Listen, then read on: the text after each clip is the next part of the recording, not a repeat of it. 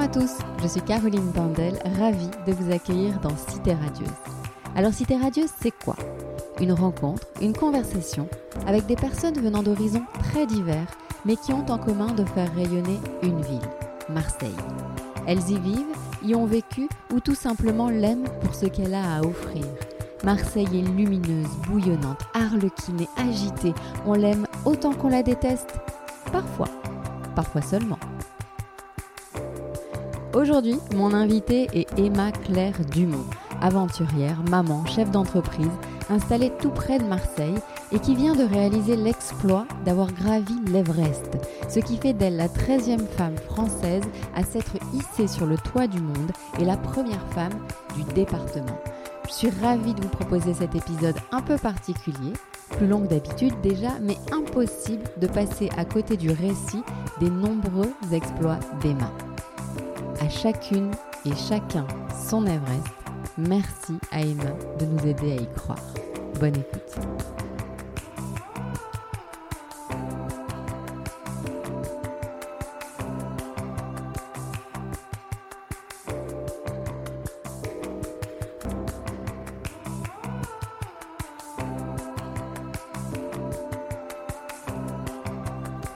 Emma, bonjour. Bonjour. Je suis ravie de t'avoir à mon micro. Ça fait longtemps qu'on en parle. Tout à fait. Car je suis très admirative de ton parcours et des défis que tu relèves. Alors évidemment, nous allons revenir longuement sur le dernier en date, l'ascension de l'Everest. C'est fou, mais c'est bien le cas. Mais il y en a eu d'autres avant et l'envie de te surpasser remonte à l'enfance, je crois. Et tu vas nous raconter ça. Oui, tout à fait. J'ai un papa et une maman qui euh, m'ont toujours euh, euh, poussé à la curiosité. La curiosité dans le sens où ils souhaitaient vraiment que, je puisse découvrir le monde, que je puisse découvrir des choses qui ne sont pas faites non plus par tout le monde.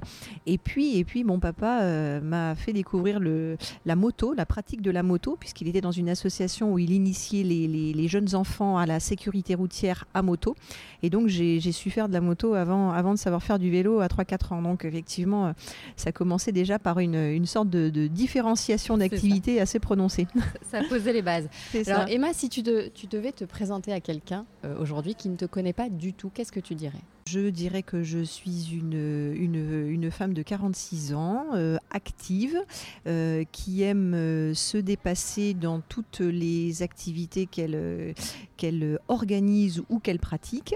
une maman fière de son petit Léo et, et quelqu'un qui a envie de découvrir et de faire découvrir des choses qui sont un petit peu hors du commun. C'est tout à fait juste. Alors tu disais que j'organise parfois aussi parce que tu es athlète dans des tas de catégories que tu, que tu expliciteras tout à l'heure, mais tu organises aussi. Tu es dans ce domaine d'activité-là et tout on est toujours fait. dans le sport. Tout à fait. Euh, je suis à la tête d'une petite agence événementielle euh, sportive et euh, depuis bien des années, j'organise différents événements qui, vont du, rallye international à la, petite, la petite épopée entre amis en, en, Laponie. Bref, c'est tout un tas de, pareil, d'activités différentes, mais qui me caractérisent aussi dans mon travail. J'aime bien quand tu dis petite épopée en Laponie. Parce que rien que le périple pour y aller, c'est quand même pas, c'est quand même pas rien. Alors, tu as fait le choix, le choix de vivre tout près de Marseille il y a quelques années, après avoir vécu en Normandie et à Paris. Qu'est-ce qui t'a donné envie de poser tes valises en famille ici? Alors, euh, tout d'abord, mon, mari qui avait euh, ses racines ici euh, dans cette belle région et qui me l'a fait découvrir les week-ends. Et j'ai vraiment adoré le, cadre de la, de la Provence et de la région de Marseille. Et, donc, une fois qu'on a repris la petite société qui s'appelait NPO, que l'on a bien fait grandir, donc qui était l'agence événementielle avec laquelle nous organisions les, rallyes tout-terrain, eh bien, à vrai dire, il n'y avait pas lieu de, rester spécialement à Paris euh, pour être organisateur. Alors on s'est dit, voilà, oui, on va aller, on, va aller euh, former notre famille euh, en province, parce que pour moi, il n'était pas vraiment conciliable d'avoir une vie parisienne et une vie de, maman. Et, voilà, nous sommes arrivés ici dans la région en 2008. Alors venons-en au fait, rentrons dans le vif du sujet car j'ai trop envie d'en savoir plus. Alors je me lance et tu vas en rajouter le Dakar euh, en quad, deux fois championne du monde de quad. L'ascension du Kilimanjaro, celle du Mont Blanc. un marathon sur la banquise, 7 marathons sur 7 continents en 7 jours, un triathlon XXL coast to coast de Douvres à Marseille. Et cette année, donc, l'ascension euh, de l'Everest. Euh, je précise que cette liste donc est non exhaustive. Hein, je l'ai peut-être oublié au passage. Ta vie, en gros, c'est l'amour du risque, le dépassement euh, de soi perpétuel? en fait, c'est peut-être bête ce que je vais dire, mais j'ai découvert la, la, définition d'aventurière il, il, y a très peu de temps. je me suis voilà, et, et c'est en fait véritablement ce qui, je pense, me caractérise. C'est-à-dire que oui, j'ai le goût du risque, mais le risque dans le bon sens du terme. Il est toujours mesuré. Euh, le risque, c'est euh, aller vers des choses qu'on ne connaît pas. C'est faire des choses qu'on ne connaît pas. Euh, par exemple, sur le plan professionnel, tu vois, j'étais à Paris, j'étais, au, je travaillais au sein des parfums Christian Dior. J'avais un très bon poste, j'aurais pu y rester toute ma carrière. J'avais une potentielle carrière internationale, mais j'ai risqué avec Stéphane de reprendre une petite entreprise de rallye tout terrain, ce qui était quand même complètement aux antipodes du, du monde du luxe.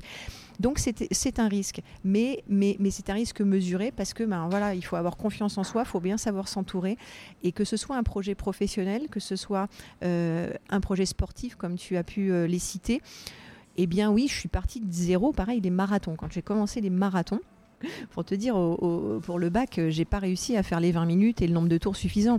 mais à un moment donné, je m'étais dit dans ma vie, ce serait bien quand même que tu fasses un marathon et que tu le réussisses. Donc il euh, n'y a, pas lieu de se, freiner, il n'y a pas lieu de pas risquer des choses, tout pendant qu'on est conscient qu'il faut que ce soit un risque euh, voilà, mesuré et qu'on se donne les moyens de réussir ce qu'on a envie de faire.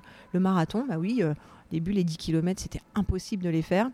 mais voilà, j'ai trouvé un, jeune coach de Marseille qui m'a bien aidé à, à, apprendre la technique de course à pied. Et après, voilà, j'ai fait beaucoup d'entraînement. oui, c'est il faut être volontaire, il faut être déterminé et il faut vraiment euh, savoir ce qu'on qu'on a envie de faire. Et à partir de là, ben, on se donne toutes les clés pour réussir. Parce que tu n'étais pas hyper sportive à la base du coup. C'est juste des défis que tu relèves. C'est ça. En fait, mm. moi j'étais plutôt dans les sports mécaniques comme je te l'expliquais tout à l'heure. Oui, c'est physique, mais c'est pas athlétique au sens euh, euh, du triathlète ou, du marathonien. ce sont d'autres spécificités. Euh, et, c'est pareil, tu vois, quand le, quad est arrivé euh, en France il y a quelques années, je me suis dit, tiens, qu'est-ce que c'est que ce truc? Tout le monde faisait de la moto. Bah, moi, je me suis dit, non, tiens, je vais faire du quad parce que c'était nouveau, c'était différent. Et c'est vrai que ben, ça m'a permis d'accéder euh, au titre de, de, championne du monde à, deux reprises. Donc, c'est oui, c'est plaisant de, de, risquer des choses pour arriver à ces sommets. Est-ce que c'est à ce moment-là que tu es piqué un peu et que tu, que tu as envie de continuer alors, te challenger? Alors, une fois, une fois qu'en fait, finalement, j'ai accédé à ces titres de, dans les sports mécaniques, je me suis intéressée justement à d'autres activités, euh, euh, la course à pied, euh, en faisant le marathon de New York. Et là aussi, tu vois, c'était c'était une manière de, de, commencer quelque chose. Et puis ça m'a plu. Donc après, tu trouves dans le secteur des passionnés qui te disent, oh, tu sais, si tu aimes ça, si tu aimes un petit peu les défis hors normes, il y a, il y a un marathon au pôle Nord. Banco, allons au pôle Nord. Et donc tu t'entraînes d'une manière différente parce que forcément c'est pas la même température qu'à Marseille. Donc euh, tu t'entraînes dans des euh, dans des dans des réfrigérateurs euh, de ton pote chez Intermarché. tu tu vas dans la salle de cryo. Enfin c'est des choses. Et là aussi c'est des risques, mais c'est extraordinaire et c'est c'est une manière de, de, vivre des choses extraordinaires dans ton quotidien et, et de faire des choses très très sympas. Qu'est-ce qui fait qu'après, tu enchaînes sur 7 marathons, sur 7 continents en 7 jours? Parce que ça, c'est impressionnant aussi. Alors, en fait, c'est l'organisateur. C'est-à-dire que l'organisateur euh, qui, qui, euh, nous a proposé le, marathon au pôle Nord est aussi le même organisateur des 777. Et euh, pour être sélectionné parmi les 40 professionnels ou amateurs qui peuvent réaliser le 777, il faut avoir fait un de ces marathons un peu euh, mhm. farfelus, on va dire, ou avoir vraiment euh, fait beaucoup, beaucoup de marathons. Donc moi, je faisais partie de la première catégorie, les farfelus. et, puis, euh, et puis donc, j'ai pu accéder à, cette sélection internationale et réaliser ces, ces fameux 7 marathons sur 7 continents en 7 jours. Allez, on s'attarde un peu sur celui-là, avant d'attaquer l'Everest, parce qu'il est, il est impressionnant. Comment ça se passe concrètement? Alors concrètement, on a donc une organisation euh, dédiée avec euh, un avion affrété qui nous sert, euh, on va dire, de base, de base pour les soins, puisqu'il y a des ostéos et des kinés, des médecins, qui nous sert de dortoir, puisqu'en fait on a chacun deux sièges et ben, c'est là que l'on vit pendant pendant sept jours, sept nuits. Et, ensuite, eh bien, on a tous rendez-vous à Cape Town pour le briefing, pour la partie organisationnelle. Et là, donc, on, on sait que ensuite on aura, à chaque fois qu'on va atterrir sur un lieu, on aura 8 heures pour remonter dans l'avion. Donc le temps du marathon, peu importe, mais par contre, il faut être dans l'avion 8 heures après, impérativement. Donc ensuite, on nous emmène en Antarctique, et là, c'est le, c'est, on est à des, températures euh, négatives, moins 30, moins 35. Heureusement, on a eu beau temps, donc c'était plutôt très très agréable. Ensuite, on reprend l'avion, on refait un marathon, et là, il fait 40 degrés puisqu'on est à Cape Town et euh, c'est, en plein euh, été austral, on va dire. Ensuite, on reprend l'avion et on repart vers Perth, en Australie. Et tous ces temps, on doit euh, complètement reconditionner son corps et son esprit Donc, euh, il y a, des manière avec vous, on, vous a suivi, mais, mais en fait, il faut vraiment se reconditionner pour se dire voilà, on n'est plus dans un mode de vie où on mange, on fait le petit déj le matin, on fait une activité, on remange, on refait une activité, etc. Là, il faut vraiment se dire voilà, il y a un effort à faire de 4 à 6 heures. Ensuite, il, y a, euh, il faut vraiment se reconstruire, se soigner, manger, absolument dormir. Et en fait, il faut conditionner son corps comme ça, mais que ce soit de jour ou de nuit. C'est-à-dire que la plupart des autres marathons, donc à Perth, à Dubaï et, en Espagne, on, on, les a fait de nuit. Mais notre corps, il pense plus nuit ou jour. Il est dans ce conditionnement de l'effort, le repos, euh, et, tout cela pendant, pendant 7 jours et, et 7 nuits. Et tu as tenu sur les 7 marathons à peu près la, même durée à chaque fois? Tu tenais ton euh, rythme? Le premier, je l'ai réussi en, en, en, 4, h 4 40 mais ensuite je suis passée au-dessus des 5h, 5h30. Parce que en fait, moi je suis pas une, là, là aussi, hein, à chaque fois, moi je suis pas professionnelle de la discipline que je fais. Euh, et, et donc dans l'esprit, c'était en profiter profiter du lieu dans lequel on était parce qu'en fait il y avait des clubs locaux organisateurs qui nous aidaient, qui étaient là, qui couraient même avec nous. Donc à chaque fois on avait euh, des Espagnols ou euh, euh, des, Chiliens ou voilà des Américains qui couraient avec nous. Donc tout ça c'est moi je voulais en profiter un max et surtout pas me faire mal. Et puis quand on n'est pas pro et qu'on n'a pas du tout cet entraînement pour faire cette intensité d'effort, faut savoir se préserver donc euh, ses genoux, ses chevilles et autres. Donc euh, moi, je, voilà, je, je, cherchais pas le temps, je cherchais euh, vraiment la réussite complète dans de bonnes conditions. Et là, et l'arrivée à Miami avec mon petit fils, mon fiston, euh, qui a fait euh, euh, le départ avec moi et l'arrivée avec moi et, Stéphane également, ça c'était le bonheur, absolu. j'imagine, j'imagine. Et c'est bien que tu parles d'eux parce que justement, j'allais y venir. Tu es, proche, donc tu es très proche là, s'agissant de ton mari et de ton fils. Comment ils vivent ces, ces envies-là, ces défis-là? Léo est là, Léo est là, il pourrait nous le dire d'ailleurs. Mais... C'est vrai que ce serait plutôt à eux euh, à qui il faudrait euh, poser la question. Moi, je dirais que hum, m'ont bon, bah, ils m'ont toujours connu comme ça. Stéphane, je l'ai rencontré euh, nous participions chacun au Dakar. Il était à moto, euh, j'étais en quad.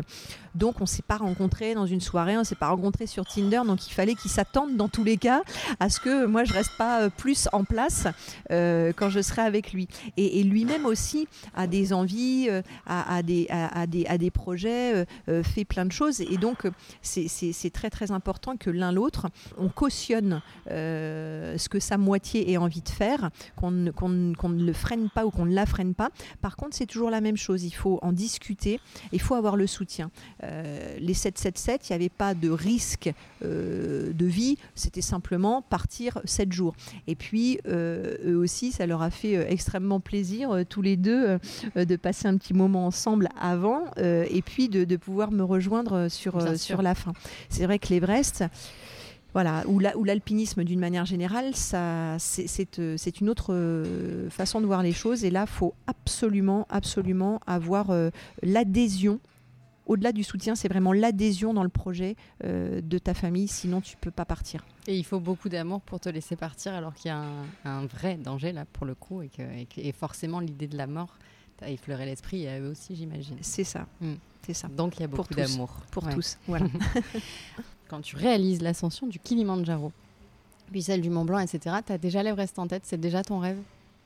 Là encore, à la base, ça part d'une idée de euh, voyage et de découverte d'une autre activité. Pareil, euh, j'avais fait un peu de montagne à Savine-le-Lac avec mes parents quand j'étais jeune. On avait monté le Grand Morgon et d'ailleurs j'ai eu le plaisir de repartager euh, cette ascension avec mon fils il n'y a pas très longtemps avec, mes grands avec, avec mes parents. Donc c'était trois générations, c'était un grand bonheur. Et c'est alors pour revenir sur le Kilimanjaro, c'est vrai que euh, j'aime bien marcher et j'aime bien cette euh, façon de, pratiquer une activité et où on se recentre sur soi-même et on, et on a plein d'idées en tête, mais on est, on est vraiment euh, autonome. Ça, c'est, ça, c'est vraiment quelque chose qui, me passionnait. Le Kilimanjaro, je pars parce que des amis m'ont dit c'est vraiment super sympa. c'est un beau pays, il y a des belles personnes et c'est simple, c'est de la marche en haute altitude. J'y vais absolument pas préparée, avec euh, les moyens du bord. Euh, et je rencontre euh, Lara qui, qui, devient, qui est devenue une de mes meilleures amies, qui elle était vraiment une, marcheuse. Donc ça se passe bien. Et de là, on, discute beaucoup.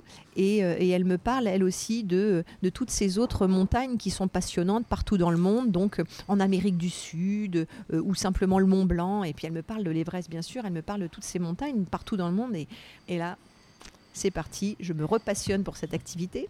C'est comme ça à chaque fois. En fait. tu rencontres des gens qui te donnent envie d'aller plus loin. Exactement, exactement, c'est ça, mm. c'est ça. Et c'est passionnant parce qu'ils sont eux-mêmes, ils sont passionnés par leur activité, donc ils, te passionnent. Et donc, bah voilà, après toi aussi, tu tu, tu adhères embarqué. et es embarqué et tu et tu rêves avec eux et tu c'est ça.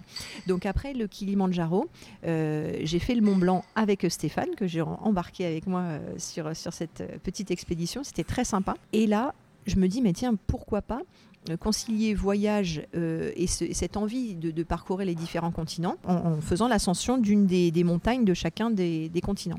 Et je me renseigne et on me parle du 5 euh, Summit Challenge ou 7 Summit Challenge. Donc c'est faire l'ascension de la plus haute montagne de chacun des, continents. Et là, forcément, donc tu as la Concagua, tu as le Consuisco, tu as les pyramides de... et surtout tu as l'Everest. Bon, alors tu te le gardes dans un coin de la tête t'en rêves parce que tu mais aller sur le toit du monde, c'est quand même exceptionnel. Mais au moment où je fais le Kilimanjaro et au moment où je fais le Mont Blanc, je me dis là quand même, c'est quand même euh, presque prétentieux, hein, parce que t'es pas alpinisme, t'as pas jamais fait d'alpinisme. À un moment, j'ai vraiment jamais, en 2010-2011, j'ai jamais fait d'alpinisme. Je me dis c'est peut-être un peu prétentieux, mais ou, tout au moins ou hors de portée. C'est pas prétentieux, c'est hors de portée. Mais je me le garde dans le coin de la tête. Pour celles et ceux qui nous écoutent, peut-être on peut repréciser. Le Kilimanjaro, combien de mètres? Euh, En fait, le Kilimanjaro, c'est pratiquement 6000. Après, le Mont Blanc, 4008.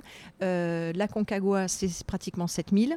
Euh, et puis l'Everest, c'est 8848 mètres. Et la zone de dangerosité, on va dire, de haute montagne, est après 7500 mètres. Voilà, après 7500 mètres, on rentre dans des zones qu'on appelle la zone de la mort.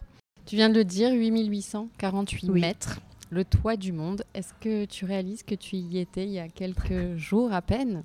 13e française, au sommet de l'Everest, la première femme du département Oui, tout à fait. Je, je le réalise maintenant et de plus en plus, en fait, par le regard des autres.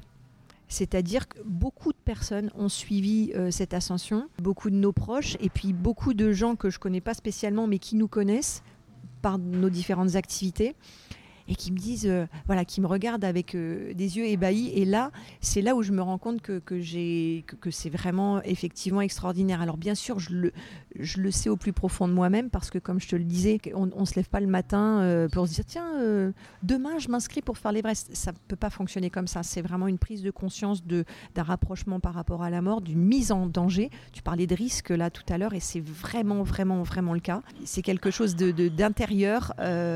c'est extrêmement fort. Euh, j'en ai des larmes, des larmes qui, qui viennent. C'est très difficile. Euh, Comment ça se passe concrètement? En fait, si tu veux, euh, tout ce qu'on a cité auparavant, que ce soit les sports mécaniques, que ce soit les marathons ou même le coast-to-coast que j'avais fait plus récemment, ce triathlon extrême, ce sont des activités qui t'aguerrissent. Euh, tu vois, le fait de répéter un effort, que tu, tu puisses pas, même ton corps, il se fiche de savoir si tu es de jour ou de nuit à faire l'effort, tout ça, c'est des choses qui te construisent, qui construisent ton projet. Je pense que sans ça, j'aurais même pas eu l'idée de faire l'Everest. Enfin, l'idée, j'aurais pas eu le courage, pardon. Parce que l'idée, bien sûr, je l'avais vraiment, vraiment en tête depuis dix ans, mais j'aurais pas eu le courage de le faire. Et puis, euh, même, j'ai des gens hein, qui m'en ont vraiment euh, presque. Enfin, ils m'ont tenté de m'en dissuader en disant Mais c'est dangereux, t'es pas alpiniste, il faut, il faut savoir faire ça, ça, ça, tu sais pas. Faut ça. Donc, à partir de là, y a, y y a, en 2019, après avoir fait les 7 marathons, j'ai une amie qui me dit Tiens, on se ferait bien un sommet. Ok, on va se faire un sommet. Je, lui dis bah, Écoute, à ce moment-là, moi, j'ai envie d'aller en repérage au Népal. On va aller au Népal. Super. Et donc, on est allé au camp de base de l'Everest. Donc toute la partie trekking, je l'ai fait avec mon amie Adeline. On est allé voir ce panorama des monstres de 8000 au Kalapatar, enfin un Kalapatar. Et puis on a fait un sommet donc de, de 6400 mètres, c'est l'Iceland Peak.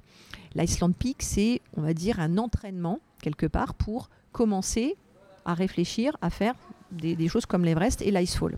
J'appréhendais, ça s'est super bien passé j'étais à l'aise, même à 6500 mètres, quand il fallait euh, mettre le piolet, quand il fallait cramponner, quand il fallait se hisser sur la glace. J'adorais ça et j'ai vraiment bien réussi. Et c'est là qu'il y a eu le déclencheur. Parce que j'étais aguerrie des efforts physiques répétés, parce que euh, j'avais le soutien de mes proches qui adhéraient à, des projets euh, de cet ordre-là. Et, donc, je me suis dit, voilà, bah, maintenant que tu sais aussi que là-bas, tu t'y sens bien et tu peux pratiquer l'alpinisme relativement euh, à, ta, portée, alors, euh, alors go. Et c'est là que, je déclenche le projet. Après, il y a eu le Covid. Il y avait une opportunité l'année dernière de partir. Il me restait trois mois de préparation, mais j'en ai parlé à Stéphane. il m'a dit, moi, je suis pas prête à te laisser partir pour le moment. Léo est pas préparé. Fais-le l'année prochaine cale-toi l'année prochaine, on sera derrière toi et on prépare Léo et on prépare la famille et, on te, et tu te prépares et voilà. Et c'est comme ça que c'est parti. Parce que sinon, tu te serais préparé en trois mois? Je me serais préparé en trois mois. Ah oui, c'est suffisant. Disons que là, tu vois, j'ai commencé en, septembre, je suis partie en avril et ça s'est bien passé. Alors après, c'est toujours pareil, il faut que les planètes soient alignées, il faut que tu aies de la chance, il faut que la météo soit bonne. Moi, je dirais qu'il y a il n'y a pas besoin de tant de temps que ça de préparation, mais il faut absolument savoir ce que tu es capable de faire et il faut pas se mentir.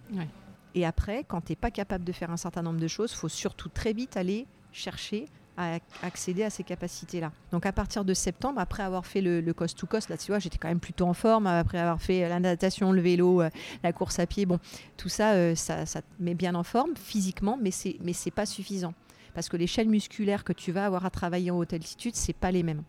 Donc septembre euh, l'année dernière, là, je me consacre à 100% à ce projet. Donc c'est-à-dire que tu mets entre parenthèses ta vie professionnelle à ce moment-là? Oui, en fait j'ai recherché des collaborateurs, euh, dont mon petit frère, euh, qui, pour, pour dirais pour me remplacer sur, mes, sur mes différents projets, puisque j'avais déjà des projets enclenchés pour 2022. Donc je voulais absolument qu'on les réalise, mais je ne pouvais pas, en termes de temps, m'y consacrer à 100%. Donc euh, j'ai fait la part des choses. Et, et, à partir de là, euh, on a même décidé avec, avec Stéphane et Léo de s'expatrier un petit mois en janvier à Chamonix. Léo a quitté son école, il s'est réinscrit là-bas, enfin on l'a réinscrit là-bas. Stéphane a, a, télétravaillé, on s'est tout organisé pour aller vraiment préparer quelque part cet Everest tous ensemble. Donc ça, c'est janvier, voilà. Euh, Chamonix. On, repart un petit peu en septembre. Oui, pardon. Juste un petit peu pour savoir, parce qu'on a envie de savoir ce qu'il faut, enfin ce que tu as fait, pas ce qu'il faut faire, parce qu'on n'a pas forcément l'intention de le faire, mais ce que tu as fait pour te préparer. Donc physiquement, on t'a vu, pour celles et ceux qui te suivent sur les réseaux sociaux, les autres, je vous invite à y aller, dans des caissons parfois, on t'a vu faire du vélo avec des masques, on t'a vu... Voilà. C'est quoi tout ça? Alors, tout d'abord, il y a une préparation physique spécifique. Donc, il y a des chaînes musculaires à travailler, parce que quand on marche, et quand on marche en haute altitude, et quand on marche sur des pentes à très fort dénivelé, il faut vraiment travailler spécifiquement ces chaînes musculaires. Donc ça, j'ai vraiment eu la chance euh, de bénéficier euh, de l'ensemble de l'expertise de la clinique Saint-Martin Sport à Marseille que je recommande à tous les sportifs qui veulent préparer quelque chose ou qui ont eu une problématique physique et qui veulent se, se remettre en forme, c'est vraiment des gens exceptionnels. Le plateau technique est, est, très performant et à la pointe. Comme tu le disais, j'ai pu faire de la cryothérapie chaque jour. Donc là, tu habitues ton corps à être en température extrêmement négative. On est allé jusqu'à. Enfin, des températures, c'est moins 100. Alors, à l'Everest, tu, tu, y es 3 minutes. Hein. Mm. À l'Everest, c'est des températures beaucoup moins, enfin c'est aux environs de moins 20, moins 30, mais tu es très longtemps. Mais ton corps, il a déjà le souvenir d'avoir eu froid. Donc, il, ne, il peine beaucoup moins et il est, il est moins dans la réaction instantanée. Donc, ça, c'est important dans la, dans la préparation. Euh, préparation physique pour le froid. Et comme tu le disais également, euh, à la clinique Saint-Martin, j'ai pu avoir du matériel. Donc, tu es sur un cross-trainer ou tu es sur un tapis de course et tu as une machine qui va euh, t'insuffler de l'air appauvri en oxygène qui simule les altitudes et le, manque d'oxygène que tu vas avoir aux différentes altitudes. Donc par exemple, tu mets la machine avec un flux d'air, avec l'oxygène par exemple appauvri à 5500 euh, mètres jusqu'à 6500 mètres. Donc vraiment, ça entraîne tes muscles, tes poumons, ton cerveau à ne plus avoir euh, suffisamment d'oxygène pour réagir. Et ça, c'est primordial. Je, vraiment, je conseille à, tous ceux qui ont envie de, faire euh, de la haute montagne cette préparation-là. Il n'y a, pas besoin non plus de s'y préparer pendant euh, deux ans, mais il faut vraiment absolument... Euh, Intensément et avec des professionnels. Et avec des professionnels qui, euh, qui vraiment checkent si, si, tout va bien, si ta saturation en oxygène est, est, bonne et peut, et peut permettre l'effort à ces altitudes-là. Donc ça, c'est la partie préparation physique primordiale. Et puis après, ensuite, il faut trouver le bon équipement parce que tu as toute une partie de trekking, donc pendant une dizaine de jours, et ensuite, tu as la partie d'alpinisme où là, il peut faire très chaud comme il peut faire très froid. Et dans tous les cas, tu as les deux. Euh, quand tu es au sommet, tu as, eu très très froid toute la nuit. Et puis quand le soleil se lève, tu boues. Donc, il faut vraiment avoir les bons équipements et surtout, il faut aller les tester. Hmm. D'où le mois, à Chamonix. le mois à Chamonix, notamment pour aller tester son matériel. Euh, ensuite, euh, il faut être aidé psychologiquement. Il faut vraiment avoir une préparatrice ou un préparateur mental parce que tu souffres. Il faut savoir ça. Faut, faut, faut avoir cette notion de souffrance dans l'effort. Faut, il faut aussi euh, se préparer à, par rapport à la mort, parce que tu vas la braver et potentiellement il faut que tu saches qu'il y a un point de non-retour et après à toi de choisir si tu le dépasses ou pas. Tu es, tu es isolé finalement, tu es que avec toi-même dans ta souffrance, dans ton, dans ta, dans ton objectif, et, euh, et tu peux pas communiquer. Euh, tu t'en vas, tu dis au revoir à ta famille, donc j'imagine euh, l'émotion que vous avez dû ressentir. Oui. Mmh. Tu es encore ému rien qu'à l'évocation. Voilà, donc là tu pars. tu arrives au Népal. Oui. Évidemment, tu n'es pas seul, tu retrouves un groupe. Oui. Et tes guides. Oui. Alors, effectivement, quand, quand, quand, tu pars pour cette expédition, il faut trouver une bonne agence. moi, je conseille à tous vraiment une agence du pays, parce qu'il n'y a pas mieux placé que l'agence du pays pour avoir les bons contacts. T'arrives quoi que ce soit, ils connaissent les gens du gouvernement, ils connaissent les hôpitaux, ils connaissent euh, les gens pour le rescue, des hélicos, les avions, ils connaissent tout. Alors à ce moment-là, tu te sens déjà largement en sécurité. Ensuite, effectivement, tu es accueilli aussi par ton guide et l'équipe qui va t'accompagner. Donc euh, des porteurs, des gens qui te font la cuisine, voilà, des gens qui t'accompagnent, un chef d'expédition, etc. Là aussi, ce sont des gens à qui tu confies ta vie, mm. vraiment. Alors, que tu ne connais pas. Que tu, que tu ne connais pas, mm. que tu n'as pas rencontré. Euh, moi, Jean Gbou, je euh, l'avais eu sur, sur Instagram parce que je, savais que je partais avec lui et donc on avait un petit peu échangé auparavant, mais il n'y a, pas, il a pas plus que ça. on ne on, connaît, pas, on connaît pas du tout, du tout la personne. Alors, j'avais eu auparavant euh, l'occasion aussi dans ma préparation, ça c'est une chose importante à faire aussi, je pense. J'avais fait euh, deux jours de hum, préparation à la médecine en haute altitude. Parce qu'il y a un des aspects aussi qui est psychologiquement euh, important à travailler, c'est le fait que physiquement, on peut défaillir. On peut avoir un œdème pulmonaire, on peut avoir un œdème cérébral, on peut simplement avoir une angine, on peut. Mais tout ça, il faut, il faut avoir, euh, faut savoir en fait quel est le degré de gravité dans lequel tu te trouves, à quelle altitude tu te trouves et quels sont les moyens que tu vas avoir de te sauver la vie ou pas. Et, par rapport à ça, euh, c'est vrai que l'agence, par exemple, l'agence avec laquelle je suis partie, m'avait conseillé de, faire une formation comme ça. Et ça, c'est vrai que euh, c'était super important. Je faisais une petite parenthèse pour y revenir, mais dans la préparation d'un tel d'une telle ascension, c'est essentiel. Et euh, donc on arrive, voilà, euh, on est à Katmandou, donc on nous, on nous explique un petit peu le, le, déroulé. Et puis donc nous, on était quatre euh, clients internationaux. Donc moi française, Omnika, une jeune népalaise, Eiki qui était finlandais, et il y avait Nicolas qui était canadien. Les deux hommes étaient euh, des, personnes, aguerries à l'alpinisme. Et puis euh, Omnika, du même niveau que moi, c'est-à-dire qu'on n'est pas des alpinistes pros, mais avec quelques, expériences qui, nous permettaient de, bien monter. Donc ensuite, tout de suite, ils nous ont expliqué, et ça c'est un bonheur, voilà, nous, on a telle, telle expertise, on a déjà fait XX sommets, donc déjà, tu es complètement rassuré. Et puis surtout, en fait, on a eu la chance que notre chef d'expédition avait un de ses frères qui était dans l'équipe de Sherpa qui montait l'ensemble des cordes qui permettaient à tout le monde d'aller au sommet. Donc on était renseigné sur et où en était euh, toute l'installation, ce qui permettait de envisager, si nous étions bien acclimatés, de monter parmi les premiers. Ça, c'est un vrai plus. Ça, c'est un vrai plus. Parce que quand on part pour 50 jours d'expédition qu'on nous dit bah, potentiellement dans, 35, dans, dans, une trentaine de jours, si vous êtes bien acclimaté, on peut monter, c'est très très très motivant. Pour le mental, c'est bon ça. Oh, c'est bon. Oui, j'imagine. voilà. Donc ensuite, euh, on part, euh, on part pour une dizaine de jours euh, de trekking. Donc là, c'est de la marche, hein, de la marche en haute altitude. C'est très sympa. on passe par tous les tout types de paysages.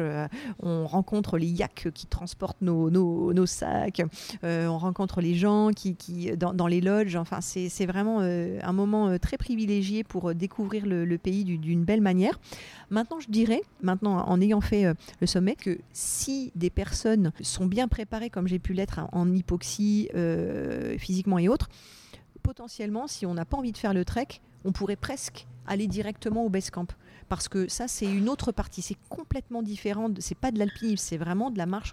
Alors, ça permet quand même de découvrir les gens avec lesquels tu vas monter, ça permet de, de, de, créer de la convivialité, de, de, ça crée une équipe. Mais je dirais que si tu n'as pas beaucoup de temps, euh, que tu es bien préparé et que tu veux aller straight to the point, tu peux éviter cette, cette étape. Voilà, tu peux éventuellement passer cette étape. Mais bon, moi, je, alors on l'avait déjà fait avec Adeline, donc je mmh. connaissais pas mal le, le, mmh. parcours, mais c'était vraiment, euh, vraiment très agréable. Puis ça te permet de, te reconditionner par rapport aux températures euh, qui sont pas toujours clémentes. Puis ça, voilà, ça te remet en en condition, on va dire, euh, au Népal.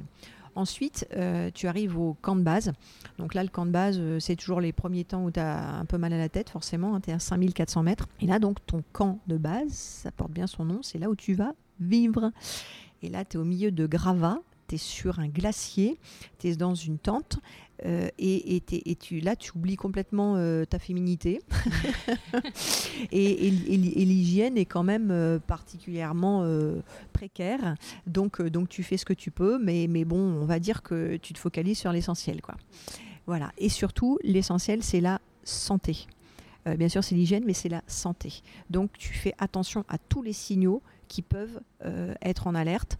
même le tout petit signal, paf, tout de suite tu traites, tout de suite tu guéris pour ne pas aggraver la situation. C'est d'ailleurs ce qui est arrivé à Eiki, le Finlandais, est arrivé avec une petite angine qui finalement s'est traduit au camp de base euh, par une angine de poitrine et donc il a été évacué parce qu'il ne pouvait pas monter. Ah ah voilà, ça c'est un cas de figure. Euh, un truc pas très grave mais qui l'a empêché de, de continuer. Il faut, éviter les intoxications alimentaires, faut, voilà, tout, faut être très très très précautionneux sur tout ce que tu manges, tout ce que tu fais. Toi à ce moment-là, tu as juste mal à la tête, c'est ça? Oui, tu arrives toujours à aller au camp de base avec un petit peu mal à la tête. Euh, moi, j'ai juste un petit, voilà, mais euh, doliprane et ça suffit. Donc, ça veut dire que l'acclimatation a été euh, très bonne. Donc, tu le disais régulièrement, tu as beaucoup parlé de tes guides et tu les as souvent remerciés. T'as bien mangé apparemment. Oh là là. Ça, c'est important quand même pour le moral aussi. C'est pour le moral et puis c'est primordial à tous les sens du terme. C'est-à-dire que euh, ça nous faisait, euh, c'était un, un, plaisir. C'était un plaisir de, recevoir. Euh, et puis ils étaient, ils étaient heureux de nous faire plaisir. Enfin voilà, ça créait vraiment une très très bonne ambiance. Non, non, c'était c'était incroyable. Quand, quand, je vois, euh, il y a trois ans, quand on est parti avec une agence française, est-ce qu'on a pu manger, est-ce qu'on a pu vivre avec euh, des mythes et des cafards dans les lits Bon, après, c'est pas grave, il y a rien de grave. Mais pareil, la nourriture, c'était dégoûtant. On a été malade. Bon, voilà, donc, ça, veut bien dire vraiment une agence ah, du pays. Bien sûr, ça, veut bien dire, ça veut, ça veut bien dire que euh, euh, c'est pas parce qu'on est dans un organisme franco-français qu'on est euh, mieux loti. Et, je dirais même peut-être même au contraire, quand on est dans un pays tel que le Népal, il y a toutes les ressources nécessaires là-bas. ils ont tous les produits locaux. Ce sont de très très bons cuisiniers, ce sont de très très bons guides. Donc et puis et puis en allant vers des agences et des personnes népalaises pour nous guider et pour nous emmener au sommet ou dans ces expéditions là on, contribue à leur économie, on contribue à leur donner un salaire, on, contribue à les faire vivre, et c'est ce qu'il faut absolument faire. Euh, ça ne nous viendrait pas à l'idée quand, quand on fait, par exemple, le, Mont Blanc, euh, si on est d'apporter un guide de Chine ou d'apporter un guide d'Amérique du, Sud. On, va voir les guides de Chamonix et on fait. Donc, il faut aussi que, que chacun euh, contribue à l'économie locale. Donc euh, voilà, moi je, oui bien sûr, je conseille et je motive tous les gens qui veulent aller au Népal, même ne serait-ce que faire un trek. Les, la, Purna c'est magnifique, voilà plein de choses. Ou une ascension, bien, bien sûr, de, de se référer à des agences et à des guides locaux. Alors, tu es au camp de base. Le sommet, on appelle ça quoi? Le, Juste avant le sommet, c'est le camp numéro 4 Oui, 4. C'est ça. Donc, il y en a il y, en a, il y a le 1, le 2, le 3, le 4 et, le, sommet. le sommet. Donc, tous ces camps servent à euh, bah, grimper déjà, commencer à grimper et s'acclimater à chaque fois. Absolument. Combien de jours à peu près tu restes sur le camp de base? Euh, là encore, ça dépend de la météo, ça dépend de l'équipe. Donc là, on était trois. On a essayé entre guillemets, d'être le plus rapide possible avec les informations qu'on avait des, des Sherpas qui faisaient euh, les installations. On ne voulait pas louper les premières fenêtres. On ne voulait pas louper le premier créneau. Donc, on n'a pas brûlé les étapes, mais on a essayé d'aller le plus vite possible. Donc, euh, ça veut dire qu'on on est resté au camp de base deux jours pour l'acclimatation, plutôt qu'une semaine. Mais ça allait. Et ensuite, on a commencé ce qu'on appelle les rotations, c'est-à-dire on va s'acclimater sur les différents camps avant de pouvoir faire l'ascension complète. Mmh. Donc on a monté l'Icefall, donc c'est vraiment, euh, ça porte bien son nom, ce sont des murs de glace, ce sont des crevasses à sauter, ce sont euh, des échelles euh, gigantesques à passer. On, voilà, on fait de la cascade de glace, c'est vraiment très difficile, mais, mais magnifique, magique, magique, magique. Et puis c'est mouvant. Si tu le fais une fois, tu sais que de toute manière, tu, la deuxième fois, ce sera différent. Mmh.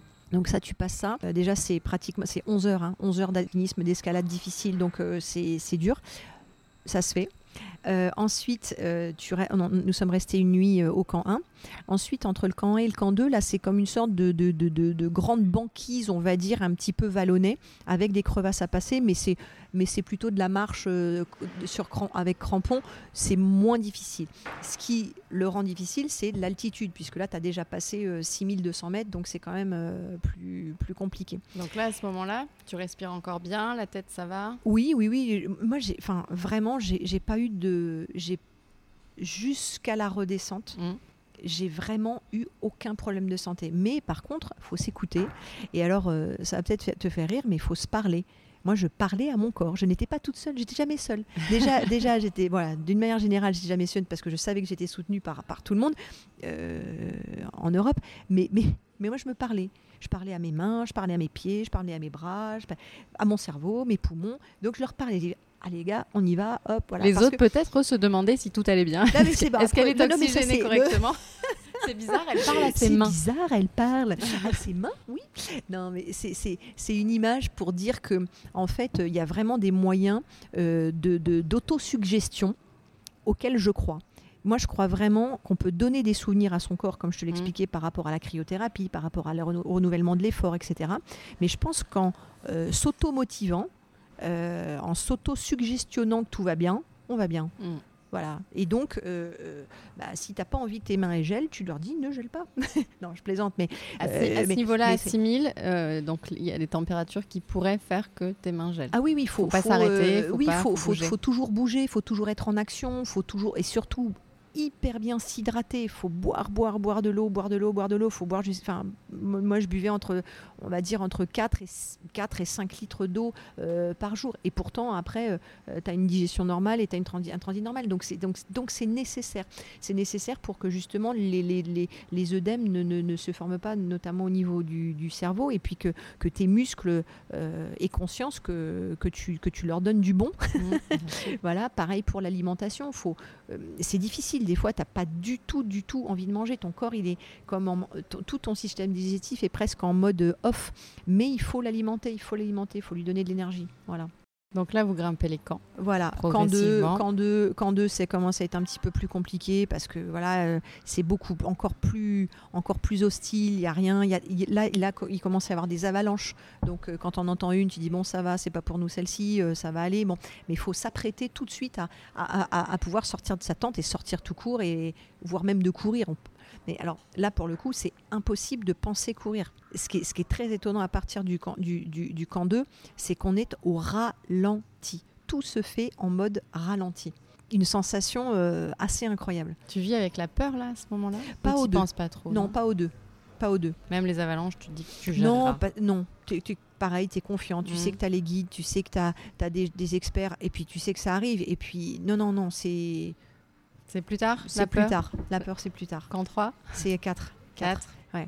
Au 3, tu as, as, une très grosse montée avant d'y aller. Mm. Et là, à partir du 3, tu mets l'oxygène. Tu as passé 7000.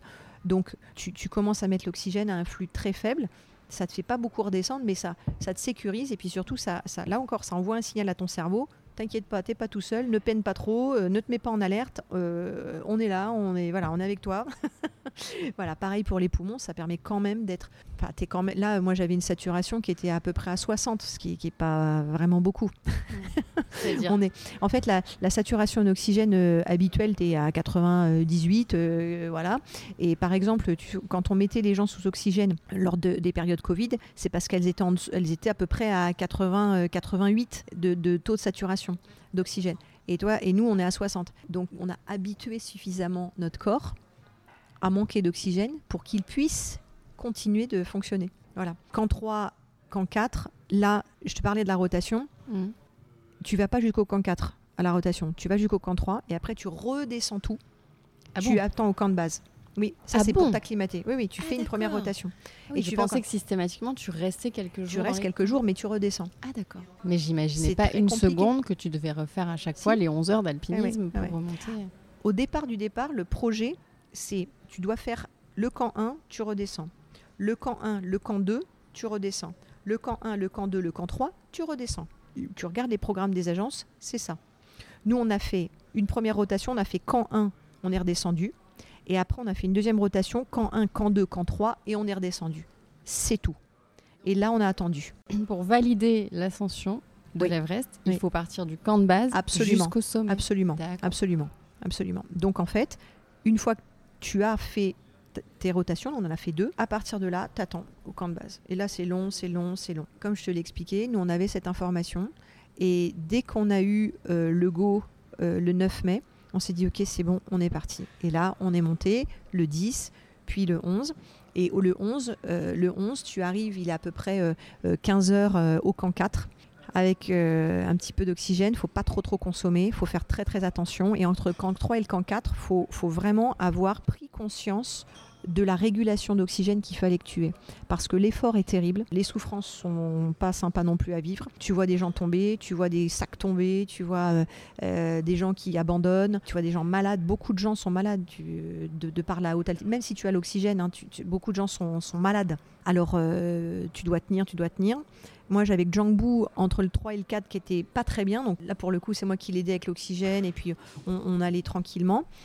Et, euh, et puis, euh, c'est là aussi où, euh, où Nicolas, le, le Canadien, consommait, consommait, consommait. On a dû lui changer sa bouteille alors que normalement, il n'y a pas à changer la bouteille à ce moment-là. Bon, tu arrives là, il est 15 heures. Tu te dis, euh, tu, tu et là, tu, et là tu, vois le, tu vois le sommet. Et il reste combien là? Il reste 800 mètres. Mais 800 mètres, tu sais que tu vas mettre entre 10 heures et 15 heures pour le faire. Et tu vois le sommet là, tu vois ce que tu as fait. Et t'es parti à combien d'heures? Entre le camp 3 et le camp 4, on était parti, oh, on a mis 6 heures ou 7 heures. Waouh Donc tu as déjà 7 heures Voilà. dans les jambes et voilà. tu sais qu'il et tu sais qu'il te reste, 8 et 15. bah, te reste euh, moi j'ai mis donc 13 heures et qu'il te reste aussi 6 heures pour redescendre. Donc là, dur, c'est très dur. Donc tu es là en attente avec euh, le guide, avec euh, aussi l'autre l'autre alpine, enfin avec moi j'étais avec Nicolas. Et là, Nicolas en pleure et là il abandonne. Il appelle sa femme, euh, il dit non, je me sens pas capable, euh, je vais pas y aller, je veux pas aller mourir, euh, je consomme trop d'oxygène, j'arrive pas à me réguler, machin. Et quand tu vois que le gars, si tu veux, c'est euh, un alpiniste Mm. aguerri, qu'il en est, lui, il est sur ses Seven Summits, il en est à son dernier sommet, c'est son tout dernier sommet. Il est là, juste là, il y a le sommet qui lui tend la main, et là, il te dit, moi, je me sens pas capable. Là, tu vois, ça m'en donne encore les frissons. ouais. Tu dis, Donc toi, tu doutes alors, à ce moment-là? ah oui, Forcément. bien sûr. Mm. Bah, tu dis, moi, moi non plus, je suis pas alpiniste. Mais en fait, moi, j'ai une manière de marcher. Enfin, comment dire je, je marche, Moi, je marche lentement. Mais par contre, je ne m'arrête pas. Je ne m'arrête pas. Et puis, euh, d'avoir eu euh, cet entraînement en hypoxie où, où tu, tu avais déjà euh, cette régulation d'oxygène obligatoire, eh bien, j'étais comme habituée, tu vois, à ça. Alors, moi, ma consommation d'oxygène, elle était normale. Elle était euh, ni, ni trop, ni trop peu. Donc tu as pris Donc, ta décision. Et donc là, puis j'avais que Jean Bou qui me regardait en disant mais non, enfin tu sais comme s'il me disait, il me Faut y aller. presque, faut y Ouais. aller, mais non, non, non. Et, et c'est vrai que ça m'a vraiment motivé. Et puis honnêtement, abandonner pour une hypothèse, non. T'abandonnes parce que tu te fais mal, t'abandonnes parce que tu, tu, tu vois que tu n'y arrives pas, parce que c'est trop difficile, mais t'abandonnes pas sur une hypothèse. Ça, c'est pas possible. Enfin, en tout cas, moi, je le sentais pas comme ça. Alors, euh, par contre, il y avait un autre guide avec nous aussi et un, et un cuisinier qui montait avec nous. Donc ça faisait trois personnes. Donc on s'est consultés tous les quatre.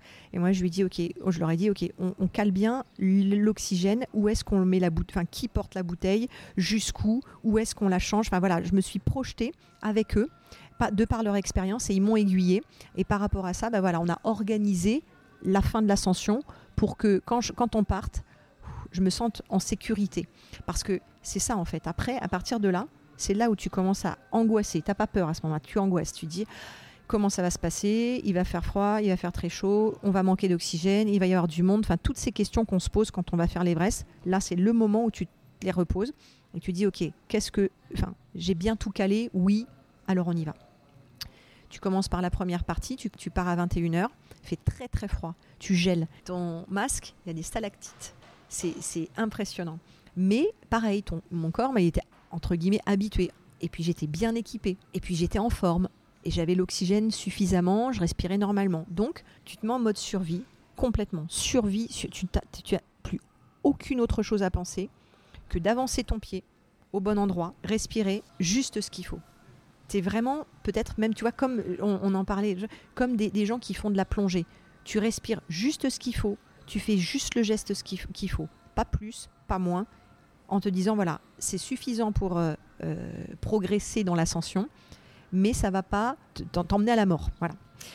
Donc ça, tu fais ça, euh, c'est très dur, c'est beaucoup, il y a beaucoup de glace, c'est très très pentu. Tu as des parties d'escalade sur roche, et là, après, quand tu es quasiment arrivé, tu as ce fameux ressaut d'Hilary. Le ressaut d'Hilary, tout le monde te dit, c'est le plus dur de ton ascension. Là, tu es quand même à 8800 mètres. Il te reste encore un peu à faire. Donc là, c'est là où à ce moment-là, moi, où, on avait décidé de changer la bouteille, ce qui te redonne un peu de peps aussi, ça te permet de te poser un petit peu, etc. Et là, tu vois les gens qui sont en détresse complète parce que eux redescendent. Moi, j'étais partie un petit peu plus tard que les autres, en fait, de manière à justement pas avoir cette euh, file d'attente entre guillemets au sommet, ce qui était parfait. Parce que nous, avant le d'Hilary, quand on était en train de changer la bouteille, bah, les gens commençaient à redescendre. On était une petite vingtaine, hein, aux trentaine à vingtaine à monter ou 30 à monter, je crois. Donc c'était pas non plus euh, énorme. Mais quand même, il faut attendre que les gens euh, te croisent sur la même corde. C'est très dangereux, donc tout ça, faut, faut penser à tout ça. Et là, le ressaut d'Hilary, le ressaut d'Hilary, c'est c'est une catastrophe de difficulté quand t'es pas pro. euh, C'est très très très dur. T'es avec tes crampons euh, sur, la, sur la roche, t'es es suspendu dans le vide.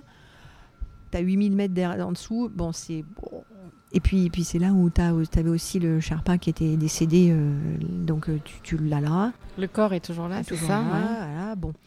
Ça se fait grâce à Jangbu aussi. Et puis après, il reste les 30-40 mètres où là, en fait, euh, il y a le vent qui, qui, s'est levé. Et tu vois, je suis quand même pas une brindille. Hein, et ben voilà, je tombe systématiquement. Alors je me raccroche à son sac à dos. On s'accroche ensemble sur la, sur la ligne de vie. Et puis on fait euh, les 30-40 mètres euh, qui nous séparent du sommet, comme ça, accrochés l'un à l'autre, montant petit pas par petit pas. Et puis là, là c'est l'aboutissement. On arrive au sommet et là c'est génial. On, est dans l'euphorie, mais on ne peut pas euh, l'exprimer. Parce que tu peux pas enlever. Tu peux ton pas masque, enlever ton masque. Tu peux pas enlever tes lunettes parce que tu vas te brûler les yeux. Tu peux pas enlever ton masque parce que sinon tu vas pas le remettre et tu n'auras pas envie de le remettre et tu vas mourir là. Alors c'est dommage quand même. Comment ça s'appelle euh, d'ailleurs ce phénomène? C'est le phénomène d'hypoxie et après c'est le, enfin, ce qu'on appelle l'euphorie des cimes en fait. C'est-à-dire que comme tu manques d'oxygène, bah, ton cerveau en fait, euh, où il voit le bad, où il voit le bien. Alors la plupart des gens ils voient le bien, mais alors du coup tu te découvres parce que tu as trop chaud, puis tu as le soleil, puis tu et là euh, tu pars en, en, délire complet puisque ton, ton, ton, ton, ton cerveau n'est plus oxygéné et puis, ben voilà, tu, tu, meurs. voilà. Euh, là, pour le coup, on pouvait pas mourir de froid, en tout cas en haut, parce mm. que qu'on avait un très très beau temps, beau soleil, il faisait même très très chaud. Donc là, pour le coup, euh, c'était plutôt très bien. Et là, tu t'assieds, tu fais les photos mm. justifiant que tu as fait le sommet, puis surtout aussi tes photos souvenirs, tu en prends plein les yeux, mais tu sais qu'il faut pas que tu restes plus d'un quart d'heure, parce que là aussi, ça peut être dangereux pour la redescente. Donc, euh, tu prends un quart d'heure de, de bonheur absolu. Tu prends le temps à ce moment-là de prévenir tes proches oui, en fait, j'avais un téléphone satellite, alors ça captait pas super bien, mais quand même, j'ai réussi juste à, dire à Stéphane, ça y est, j'y suis. Et puis surtout, là, là pareil, on m'avait dit, si enfin, tu t'enlèves le gant, tu l'enlèves 30 secondes. Là, je me suis précipitée sur le, petit, la petite balise et j'ai dit, euh, et, j'ai dit, euh, ça y est, j'y suis, euh, chérie. Et en fait, à tout le monde finalement. mais on l'a Je l'adressais, forcément, je, je l'adressais à mon, à mon C'était mon cœur, je crois. mon cœur, exactement. Et j'en ai pleuré de voir ces messages. J'y suis mon cœur. Ouais. J'y suis mon cœur. Et là, euh, c'est magique. C'est c'est magique. Tu, tu, tu, sais que as tout ce que tu as toujours espéré se concrétise à ce moment-là. Et tu es au plus haut lieu de la planète. Et tu te dis, je ne pourrais pas monter plus haut, je ne pourrais pas aller plus haut sur cette planète. C'est magnifique.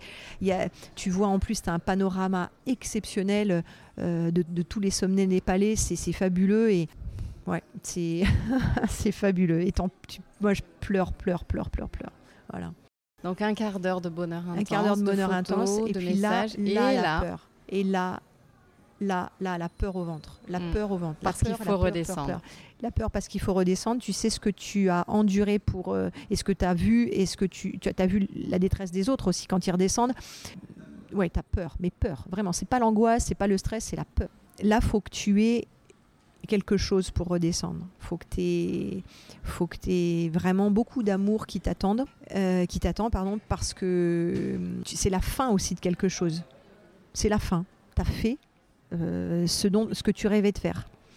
Alors, euh, si t'as pas quelqu'un qui t'attend, si t'as pas ton petit loulou, si t'as pas ton mari, si t'as pas tes proches, si t'as pas une vie qui peut se poursuivre dans, dans le bonheur, je comprends maintenant complètement les alpinistes ou les gens qui, se, qui, qui, ont envie de rester et qui ont envie de, de se dire bah oui moi j'ai là voilà euh, qu'est-ce que je pourrais faire d'autre de plus? Je, voilà. Et ce moment là euh, tu vois ça m'en fait encore frissonner c'est dur et puis, et puis bien sûr, bien sûr, tu redescends parce que parce que là, toi, tu dis, bah, bien sûr, moi j'avais tout ce qu'il fallait. Enfin voilà, tout, tout, tout le et j'avais vraiment envie de le partager, ce bonheur et, toute cette euh, toute cette passion et toute cette euh, intensité. Je, voulais absolument le partager et surtout revoir mes proches absolument. Donc là, la peur au ventre parce que il faut que tu re repasses le d'Hilary, il faut que tu redescendes le tout.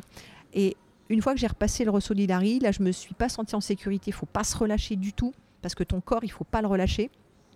Mais je me, suis dit, bon, tu as repassé peut-être le plus difficile. Et ensuite, mon guide m'a fait confiance parce qu'il avait vu que je savais faire du rappel. Et on a eu cette solution de faire du rappel relativement euh, souvent. Euh, chose que les autres faisaient pas spécialement. Donc on prenait une autre corde et on faisait du rappel. Donc là, ça nous a beaucoup aidé à descendre entre guillemets plus vite et à moins euh, consommer d'oxygène et, à, moins se fatiguer et surtout à moins risquer la chute. Parce que sinon, tu, descends avec la corde sous le bras, euh, ton mousqueton et tu descends face à la pente. Et là, forcément aussi, tes cuisses sont, sont affaiblies, tes muscles sont affaiblis, tout est affaibli. Donc, donc là, le rappel nous a permis vraiment de descendre plus vite et ça, c'était très bien. Heureusement, au camp 4, nous y sommes arrivé relativement vite, mais malheureusement, bah, c'est là où tu te dis, oh, maintenant je peux me relâcher un petit peu parce que je suis au camp 4, je suis entre guillemets en sécurité, ce qui est complètement faux. Tu es à 8000 mètres. Et là, par contre, le corps, il a vraiment besoin de se relâcher. Et c'est malheureusement, euh, moi, il a, il, a flanché, entre guillemets. J'ai fait un œdème euh, pulmonaire. Donc là, c'est vrai que tu commences à, voilà, tu commences à tousser euh, très très gras, tu as tous les symptômes, tu as de la mousse rose qui, arrive dans la bouche, tu vois tes petites alvéoles dans la, dans la main, tu dis Ah, là. Et d'où l'expression cracher ses poumons, elle est véritablement euh, réelle. Hein, je l'ai vécue. Testée pour vous.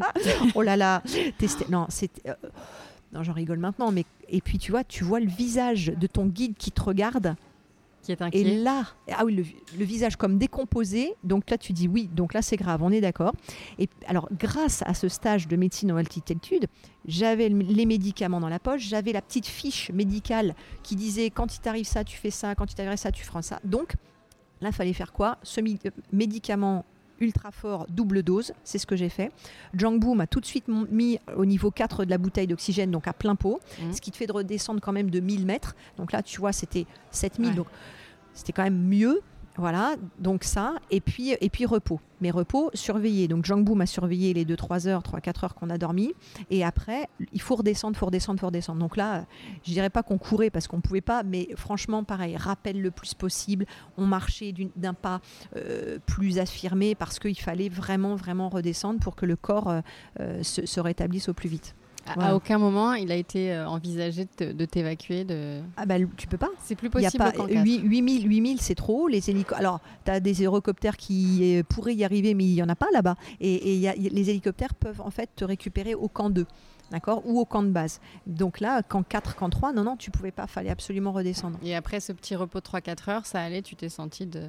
Il n'y avait plus le premier gros phénomène parce que les médicaments faisaient effet et l'oxygène faisait effet. Mais c'est vrai que euh, je dirais pour retrouver un petit peu tous tes esprits et ne plus tousser autant, il a fallu vraiment être au camp 2 pour être, pour être, pour être bien. Voilà. Donc retour au camp de retour au camp de base. Voilà, au camp de base. Et là, à partir de là, j'ai été évacuée euh, vers Katmandou euh, pour pouvoir être euh, être checkée à l'hôpital, pour savoir avoir si tu les consignes. Prendre l'avion pour rentrer chez toi. C'est ça. Voilà. Et, à partir de là, tout s'est bien passé. deux trois jours après, je, suis repartie.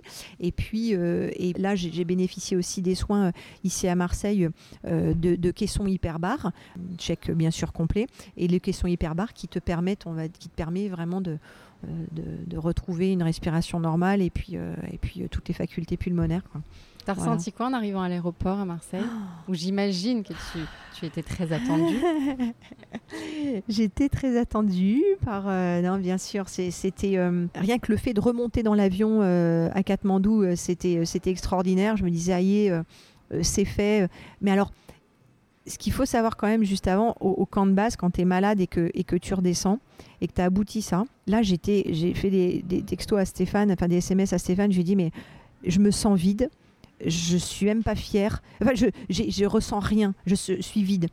Aucune fierté, aucune joie, vide, vide, vide, vide de tout, de tout sens, de tout, de tout. Et ça c'est très dur. Ça c'est ce, c'est un moment très dur. Moralement, c'est une redescente, quoi. C'est un, bad trip, euh, comme on dit parfois, ouais. Complet, complet, complet. C'est tu passes de l'euphorie à, au plus bas euh, euh, possible de ton ressenti. C'est très bizarre parce que il n'y a pas de raison, mais mais, mais ton, je pense que c'est le corps qui physiologiquement te le génère. Après, par contre, reprendre l'avion, oh, c'était extraordinaire. Là, pour le coup, j'avais le sourire. Euh, les gens, ils devaient me prendre pour une folle. J'étais toute, euh, toute sourire, toute souriante. Euh, voilà. et, bien sûr, l'arrivée, quand j'ai été accueillie par, par mes proches, toute l'équipe de TCAP 21, donc l'association avec laquelle j'ai monté le, projet Climb Up for Down, qui, qui m'a permis de, de lever des fonds pour mon projet et pour l'association pour que les jeunes atteints de, trisomie 21 puissent eux-mêmes aussi euh, réaliser leur projet. Donc ils étaient là, euh, il y avait ma famille, il y avait des proches.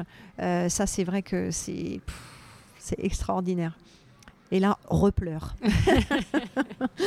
voilà. On peut peut-être citer, parce que tu as parlé beaucoup de ton équipement qui a été euh, évidemment essentiel, c'est hyper important. Je crois que tu avais une, partenaire de choc sur cette expédition. Absolument. J'ai eu la chance de, travailler avec l'équipe euh, de Nathalie. Donc, la société, la, toute la société Pronim s'est mobilisée autour de, ce projet pendant, pendant des mois euh, et m'a permis en fait d'avoir un traitement sous, sur mes sous-vêtements qui permettait de réguler à la fois la transpiration, à la fois surtout et surtout aussi l'apport thermique.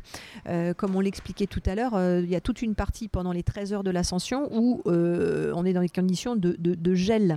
Et on a certes cette combinaison prévue pour, mais si on n'a pas des sous-vêtements adéquats, alors ça fonctionne pas. Et là, euh, vraiment, c'était absolument parfait. Grâce à l'équipe de Nathalie, grâce à l'équipe Pronim, on a, on a pu euh, faire le traitement nécessaire. Et euh, voilà, je suis revenue avec tous mes orteils, tous mes doigts, et je suis très contente. Merci Pronim. Merci beaucoup Emma, c'était passionnant de t'écouter nous raconter ça. J'ai quand même envie de te demander si là, bon, là, tu te poses un peu, tu te remets de tes émotions, et tu as quand même une petite idée en tête d'un prochain défi à relever ou pas? Ouais, c'est la question qui, revient souvent effectivement quand, je parle de ce projet. Aujourd'hui, euh, véritablement, je suis encore à chaud et j'ai envie de le rester le plus longtemps possible. J'ai envie de savourer ce défi euh, absolument hors norme qui, est de loin le plus difficile à tous les points de vue que j'ai pu euh, réaliser, mais qui est aussi une sorte d'accomplissement. C'est vraiment quelque chose, enfin c'est un rêve des plus grands qui se concrétise. Donc j'ai envie de le savourer. Et surtout, j'ai envie de le, partager. Donc, euh, dans, les, mois qui viennent, j'ai plus envie, euh, si tu veux, peut-être euh, pour mes partenaires ou pour mon village ou pour, pour des, entreprises qui le souhaiteraient, j'ai envie de, partager cette, cette notion de, vie par défi, de vie par détermination et de, partager ces moments intenses. Voilà. On en a très envie aussi. Donc ça tombe bien dans les écoles aussi, pourquoi pas C'est exactement euh, ce à quoi je pensais aussi euh, euh, auprès des, des, plus jeunes. moi, là, moi, je suis hyper fière de pouvoir prouver à mon fils qui a 10 ans que même si on n'est pas un professionnel ou avec des aptitudes particulières pour une activité ou pour quelque chose, qu'on ne peut pas arriver à concrétiser son rêve. Donc, donc c'est ça que j'aimerais faire passer aussi bien chez les petits que même euh, chez les grands. Et, aussi, euh, en tant que femme, c'est important. moi, je suis maman, j'ai un emploi, mais on peut se dégager du temps, on peut trouver des partenaires, on peut trouver des experts qui nous accompagnent dans un projet même qui paraît euh, démentiel. Et puis, euh, ça me plaît de le dire, on est toujours, on a, chacun son Everest. On n'a pas tous envie de gravir l'Everest, mais on a chacun son Everest. Et à, chacun nos niveaux, on est capable de réaliser nos rêves. Ça, c'est maintenant, j'en suis absolument convaincue et j'aimerais en, en convaincre un maximum de personnes. En tout cas, tu as eu raison d'y croire.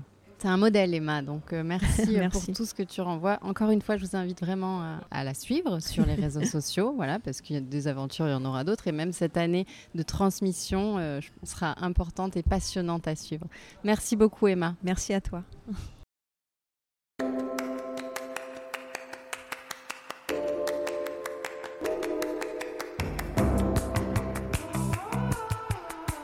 Voilà, c'est terminé pour aujourd'hui. J'espère que cet épisode vous a plu. Pensez à vous abonner pour ne rater aucun des prochains épisodes et laissez-moi des étoiles et des avis. C'est important pour moi pour tenter d'exister dans la jungle des podcasts et séduire l'algorithme. À très vite et d'ici là, portez-vous bien.